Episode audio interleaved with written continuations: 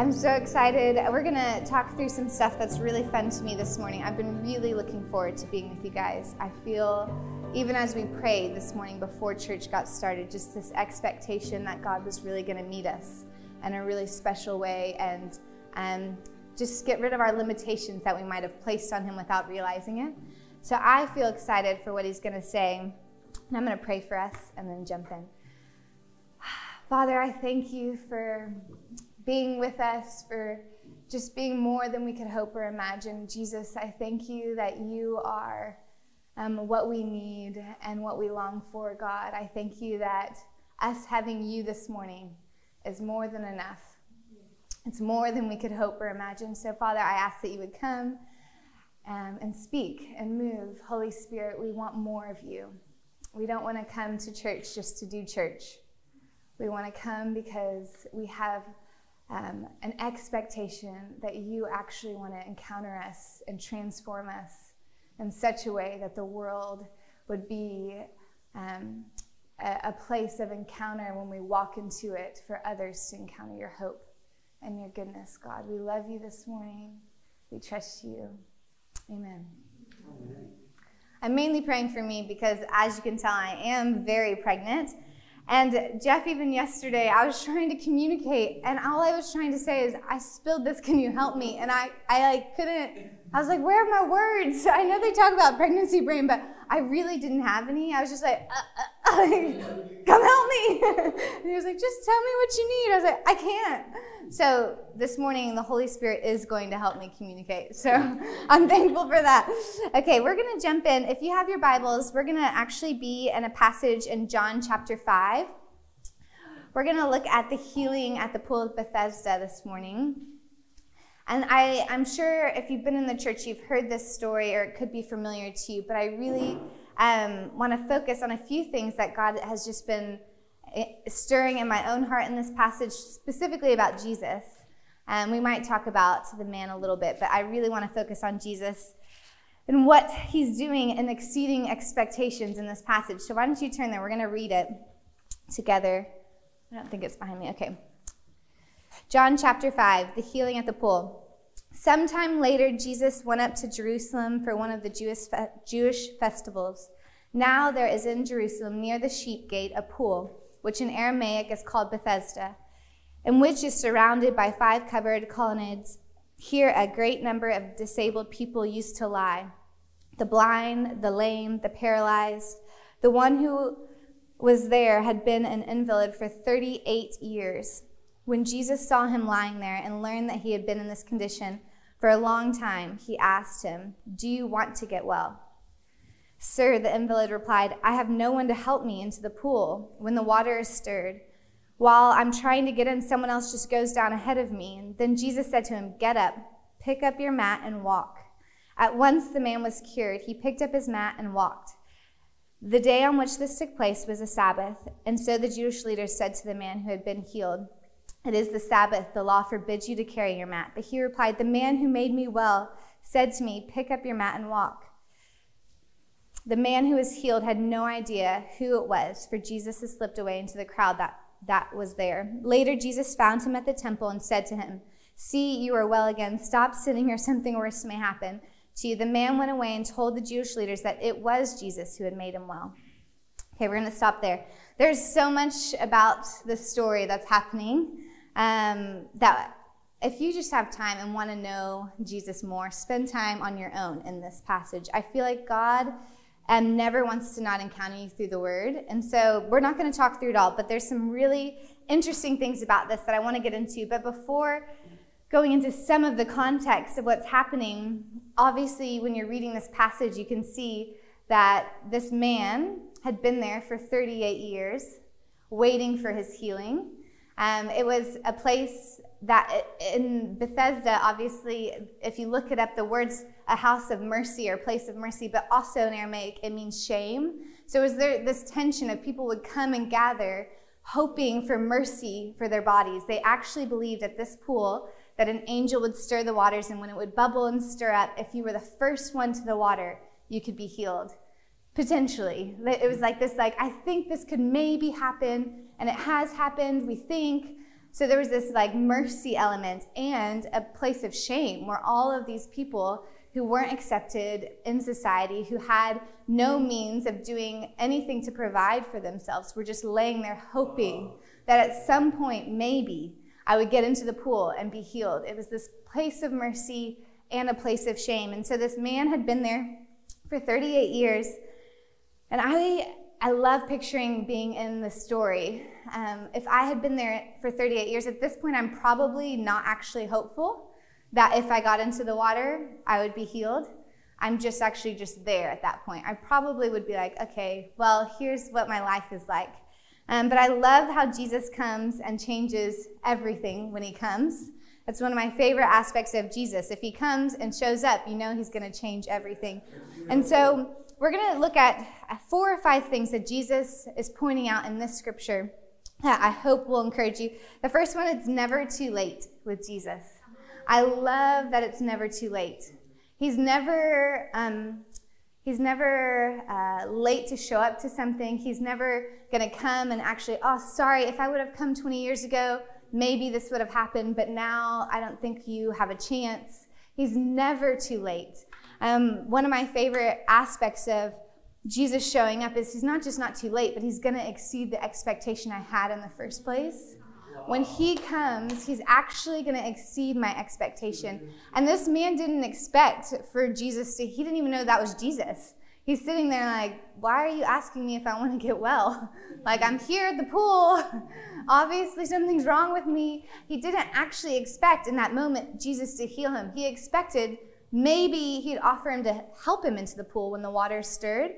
Maybe that would be it. But he actually didn't expect him to be healed. So not only was he not too late for him. He actually exceeded his expectations. I um, wanted to share this story. I've told it a few times, so if you've heard it before, we'll hear it again. Um, I encountered God when I was 17 in a really significant way. That is another story. But one of my favorite aspects of meeting Jesus, I had been running from the Lord. I was in my dorm room. This is about 14 years ago in college and I was laying on the ground, just like crying out to God. I was so broken. And as I cried out to Him, He encountered me in, in such a powerful way. And in this moment with God, He began to show me these things about who He was, about, about what He was going to do for me. And He started showing me pictures and visions of my life and giving me hope for my future. And um, one of my favorite things He did is He showed me pictures. Gosh, I'm going to cry like a baby. he showed me pictures of my daughters and I remember like, like, that's amazing, God. Like, I knew when I got up, I wasn't going to live the same. Like, I knew when I got up from meeting with Jesus, I was actually, everything was going to be with them in mind. Like, my eyes were going to be changed. I wasn't going to live any way that, that I had been. But in that moment, these pictures of, it was also girls that weren't my biological daughters. Um, and most of y'all know I ran a girls' home for a little while. But um, so he showed me a picture of my uh, daughter, and I found out we were pregnant, and we thought it was a boy.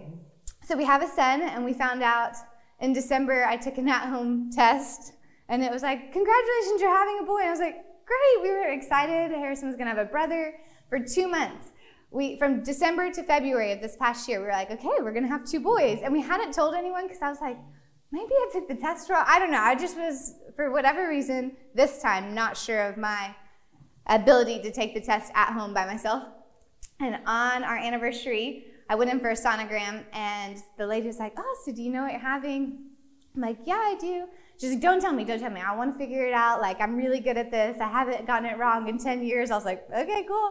And so I'm like, I already know. And she's like, Okay, well, she knew I had a son. She's like, did the test tell you you're going to even out your teams in, at your house? I was like, no, the test did not tell me that. And so she's kind of vaguely saying, she's like, no, no, you're having a, a girl. And I was first shocked. I was like, she's wrong. like, she can't be right. And then instantly I was flooded from 14 years ago. Since that day, it's been one of the things I've prayed for for the longest for my daughter, like for my daughters. For 14 years, I've been praying and knowing it would come, but not knowing if it would come biologically because we've already had one, and here was our second, and it was a boy. And for 14 years, getting to see the fulfillment of that promise, like it exceeded my expectations. I, I didn't know actually how much I would feel the faithfulness of God in that moment when He said, Your daughter, like, you're going to have a girl. And that man for 38 years wanted to be healed. It wasn't too late. Like, 14 years is not that long for me to wait for the fulfillment of this promise in my life. And so I, I feel like even for some of us in the room, you actually have promises that are 14 years, 30 years, 50 years, two years that you're actually believing God that this is going to happen and you haven't seen the fulfillment of it. Um, it's never too late for Jesus. It's never too late for him to come.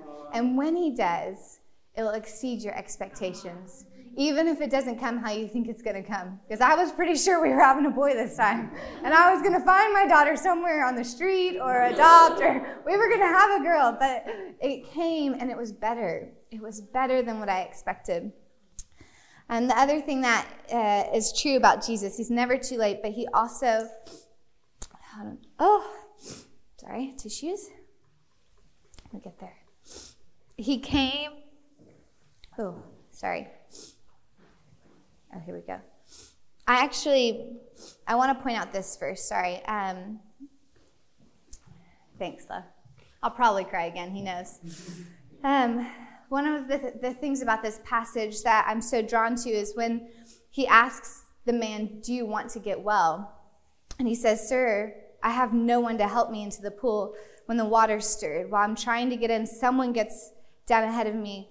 His attention uh, was on what he didn't have. Like he actually didn't have someone to help him. So Jesus is like, "Do you want to get well?" And instead of the answer of, "Yeah, I do," or even knowing that in that moment, even if he even wanted to, it doesn't say, but he only can think of what he doesn't have. He doesn't have someone. He doesn't have a friend. He doesn't have someone helping him. And if he did, he can't get there fast enough. He's only focused on what he doesn't have. Our attention on what we don't have will always keep us from seeing what Jesus is actually offering to us. The man offered him the reasons why he was not being healed. And I love that even though his attention wasn't on um, what Jesus was actually offering to him in the moment, Jesus still healed him. Like, how kind of Jesus that he still healed him. Um, Jesus didn't actually look in the, the group of people to be healed and think, Who's going to do the most after I heal them for me? Who's going to keep following me after I heal them? Like later on in the story, you saw Jesus saw him and he's well. He's like, hey, stop sinning. so he wasn't like, I got healed. And then he lived this like holy life and followed Jesus with all of his heart. He actually, in some ways, was sinning because Jesus called him out on it afterwards. So Jesus didn't go find someone to heal because he knew that the fruit was going to be that person's going to serve me or that person's to love me, or this is to be the most strategic move for my team. Like, let me find, you'll probably be the best. Okay, I'll heal you. I'll offer you my whatever it is in that moment. And Jesus wasn't limited by seeing someone um, that might not actually do anything with the healing. I feel like for us, how often we're limited because we determine the outcome before offering the hope we have to Jesus in the world. Like, how often are we like, oh, I don't know if I should give that money to that man because maybe he's probably just going to spend it on this. Or maybe I shouldn't pray for healing for that person because even if they got healed, like, they'll probably go back to the same life. Like, we determine and we choose and put limitations on what we expect will happen after and decide how much we want to love based on that. And Jesus didn't do that. Jesus actually chose to heal this man regardless of what he was going to do with it afterwards. He chose to offer up resurrection life in that moment, not expecting anything in return. We actually aren't called to love other people expecting something in return. I love that Jesus shows that. I love that his kindness towards this man isn't based on whatever his outcome will be after he gets healed. Jesus exceeds our expectations and doesn't show up how we think he's going to. And this story is so obvious of that. I already touched on this, but he came in all the ways we didn't expect. Um, Jesus just walked up straight to him, he heals him. And I, I find it so interesting how we decide in our minds when we're dreaming with God or believing God for things, this is probably what it's going to look like. Like we've already laid out the expectations. This man wasn't waiting on someone to help him. I, I feel like I'm the queen of adjusting expectations, or I have been. Oh, I don't want to be disappointed, or I, I've been hurt before, so I'll adjust my expectations of what I'll believe God for so that I'm not hurt. Or then I won't be disappointed. So, like, oh, okay, I'll believe God for this, but only as much as it doesn't cost me the potential of pain or disappointment. I, I love that Jesus didn't do that. Mm-hmm. He didn't do that. And he always is going to exceed our expectations. What I, I, oh yeah, sorry, let me just go back two minutes. Okay. Oh, even when it doesn't happen, it's still going to exceed our expectations. I did want to say one other thing about this. Because I feel like so often in the church, people get disappointed and they stop hoping for things or they stop believing God for things. As the people of God, as the people of faith, they often will stop believing God because they've been disappointed. And I was just sitting with God on this, and I remember finding out the first time I was pregnant with Harrison. And I told you this beautiful encounter. I was convinced we were going to have girls because I had this encounter with God. And I, um, I found out we got pregnant. And in my mind, I'm like, oh no, we celebrate no matter what. Of course, I'll be happy either way. But I had this like thing I had held so tightly to of, I'll, I'll have a daughter though. So this is probably going to be a girl. And we found out it was a boy. And if you know my son now, you'll think this is the craziest thing because I think it's crazy. But I, I wept in my bedroom. I was like, I can't tell anyone because they'll think I'm not going to love him. I will love him. But I wept because I was like, ah, oh, actually, there's a place I don't trust God to deliver on the promise. And I'm afraid that I'm hoping for this thing I'll never have. And I was real in the moment. I allowed, like, we allow pain and real things to take place and grieve and be honest with God. But if we landed there, if I landed there, I had no idea how Jesus was still going to exceed my expectations in giving me a son. Yeah. Like, I wanted a daughter first. That's what I thought I wanted. And my expectation was that it was going to look like that. And he exceeded my expectation by giving me something else than the thing I had been praying for. And I think that we're not always open to looking different than what we expect it to. And if you see Harrison now, you're like, oh my gosh, have you ever met a cuter kid in the world? No, probably not. he is so sweet. And God knew I needed my firstborn to be a son. He knew I needed Harrison. And He knew that even though it was different than what I was expecting, that it's best. He actually was going to give me His best instead of just what I expected. And so, um, The worst thing we could do as the people of God is to stop hoping, dreaming, believing Jesus can actually do more than we could hope or imagine. When we do, we put our circumstances or our hope in our circumstances or on our own abilities or on our lack. That is where we place our hope, and the world's already really good at that. They don't need the church to be good at that. We are called by God with the power of Jesus in us to believe we're not called to put our hope in the things that are going to disappoint. Um, the heart sickness of hopelessness will be far worse than, the grie- than grieving the pain with Jesus and then choosing to trust Him again. Heart sickness is real when you're disappointed. Like it's real to feel pain and disappointment. So, and when I'm talking Jesus exceeds our expectations, He does. But there are moments where you can be disappointed. Um, and heart sickness when hope is deferred is a real thing. But choosing to trust Him again will always be better than landing in a place of heart sickness. Very good. I love that Katia actually shared this earlier, um, and through worship, it was a, just a beautiful thread. Um, even as we sang about the extravagance of God, um, what, what do you want? What do you want from Jesus? Like that question. Jesus is like, Do you want to get healed? Um, and I remember when I ran this girls' home, it was a dream, like a, a dream God gave me when I was 17. And five, six years later, I started this girls' home and I was running it with a friend. And we saw girls coming off the streets and girls encountering God and getting saved and girls pulling knives on us. It was crazy. And it was a dream and I loved it. And then he asked me through several different um, prophetic words and encouragements and wisdom to walk away from that for a season and I was so devastated that I was going to surrender this, like, ah, oh, but this is, you gave me this dream, God. And afterwards, I remember processing, I left that role before knowing what I was doing next. And so I didn't have a job. I left this dream. I'm like sitting in my room, like, what am I doing with my life? Kind of moment. And um, I heard God ask, like, well, what do you want?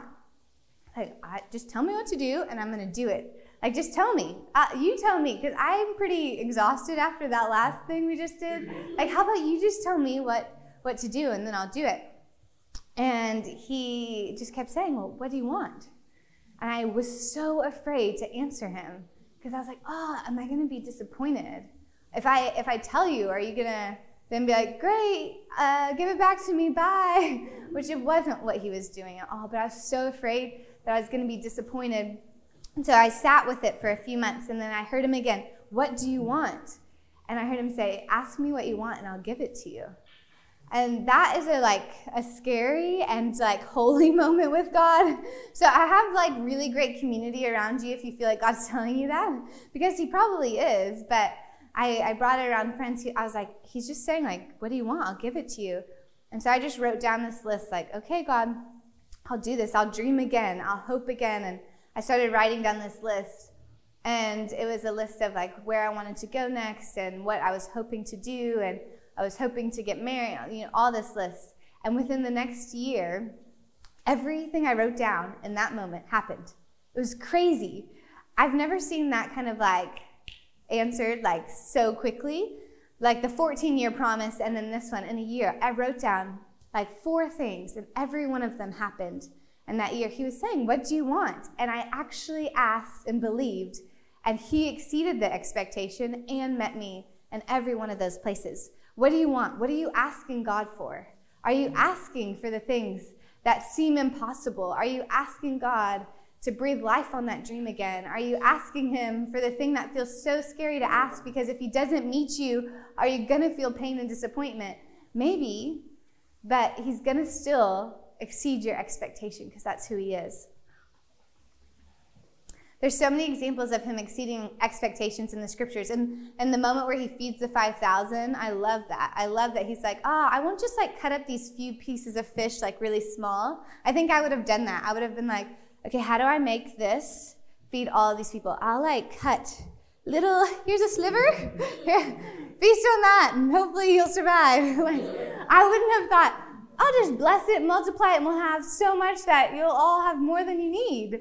He's like, I'll exceed their expectation. I'm going to feed them, and more actually than they can even eat. That's who he is.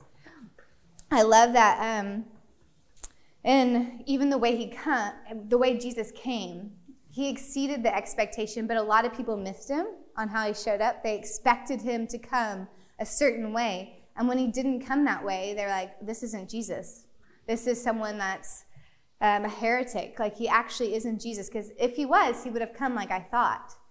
And the ones that didn't miss him, like, oh, the expectation, he exceeded what they ever. He didn't just come to save them from their sins, he came in to restore the whole world back, to redeem the whole earth. Like he came to give them the same authority he was walking in. They just thought, okay, if only they'll save me, if only Jesus would come to save me. If he comes to save me, if he comes to like make my like internal world not feel like such a black hole or like heal my physical body that would be enough. And he's like no i'm actually going to do more than that. I'm going to come to heal you to rescue you from your sins to set you free to give you a new life and put my spirit in you so you can have the same power i walked on the earth with to do more than i did when you walked the earth.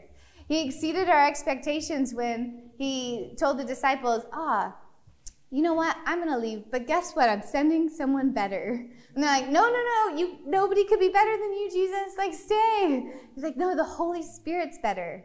He says the Holy Spirit's better, and I'm sending that for you. He exceeded the expectation of just Him being with us. And I think so often we're like, oh, if only Jesus was walking with us today.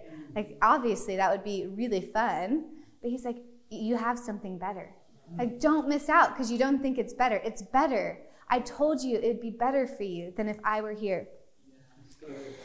Jesus came to give resurrection life. Get up, pick up your mat, and walk. I love this part because um, the word get up actually is awaken, rise up. It's the same word he uses um, in, the, in the scriptures for other miracles when he's resurrecting someone from the dead. So he, this man's not dead, but he Jesus wasn't just healing this man in this moment. It wasn't like, oh, let me go be a rebel and heal this guy on the Sabbath. He also knew that he had a bigger mission and vision from God. He healed the man, but in the way he healed him by saying and releasing resurrection power, he was demonstrating this is actually what I'm called to do on the earth. It's resurrection. That's what I'm trying. I want to resurrect this system. I want to resurrect this man. I want everyone to know that while I'm here on earth, it's because I'm giving resurrection life anywhere I go. That's what he was doing. He's like, get up. He was like, be resurrected. Be resurrected from the dead, from your dead body. He's saying, I want the system now to see that this moment is to resurrect the ideas that they thought their whole life was based on. They had, they had planted their whole religious system on this idea. And he's like, No, I'm resurrecting that. I'm restoring it back to the original t- intent. I love that it's the same word as when he healed Lazarus. The same word get up, be resurrected. I felt this morning for some of us that you're just laying there after he's already said, get up. And he's inviting you, not in a condemning, cruel way. He's saying, get up. I actually made you for more. It's not too late. Get up.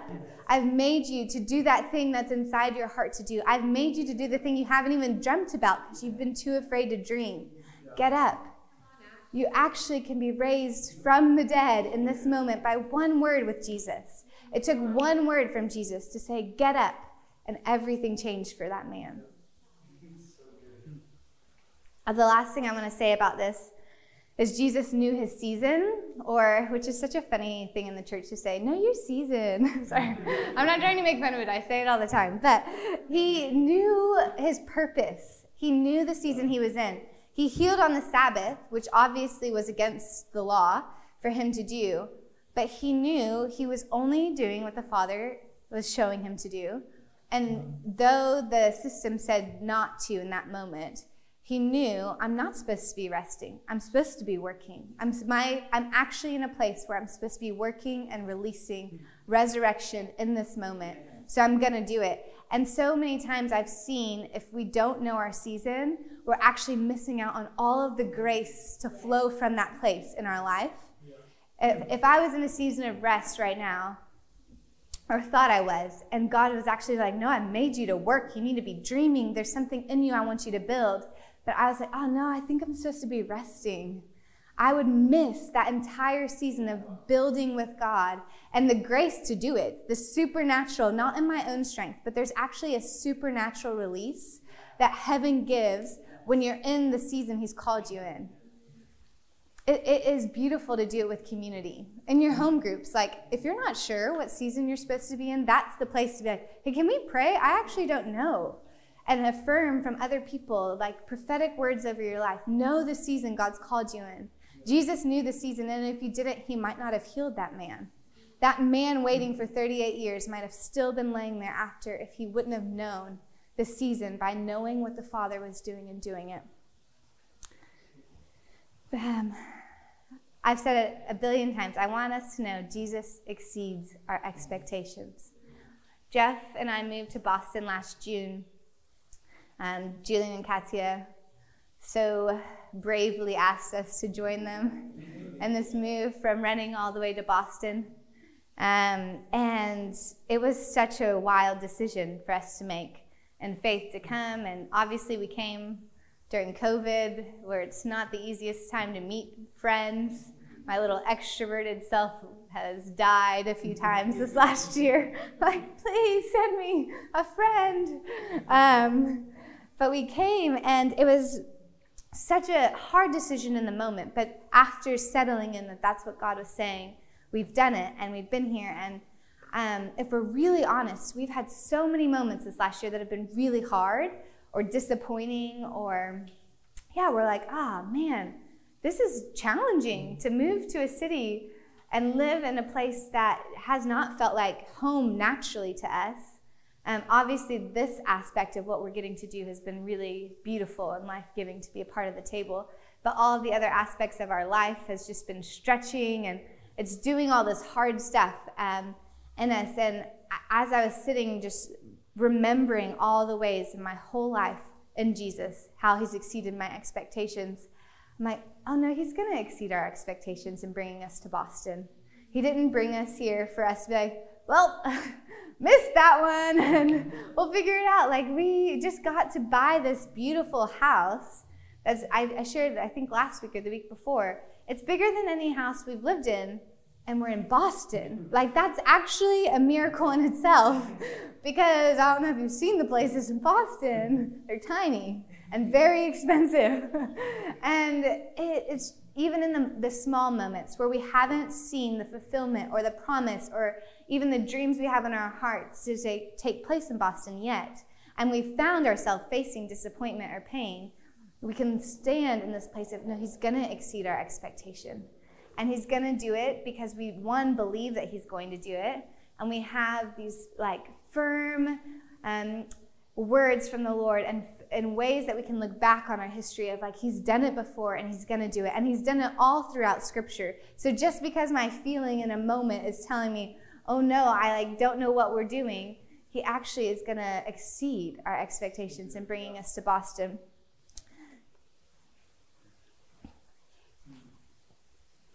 If i knew jesus was going to walk up after 38 years of sitting there and heal me in a word I don't think I'd be too concerned with how long or how many painful moments I had up to that point.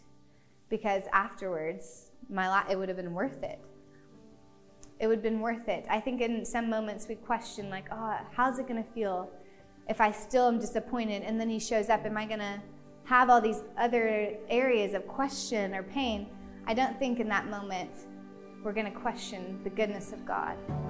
I think if God came up and with one word changed everything for us, it would exceed our expectations.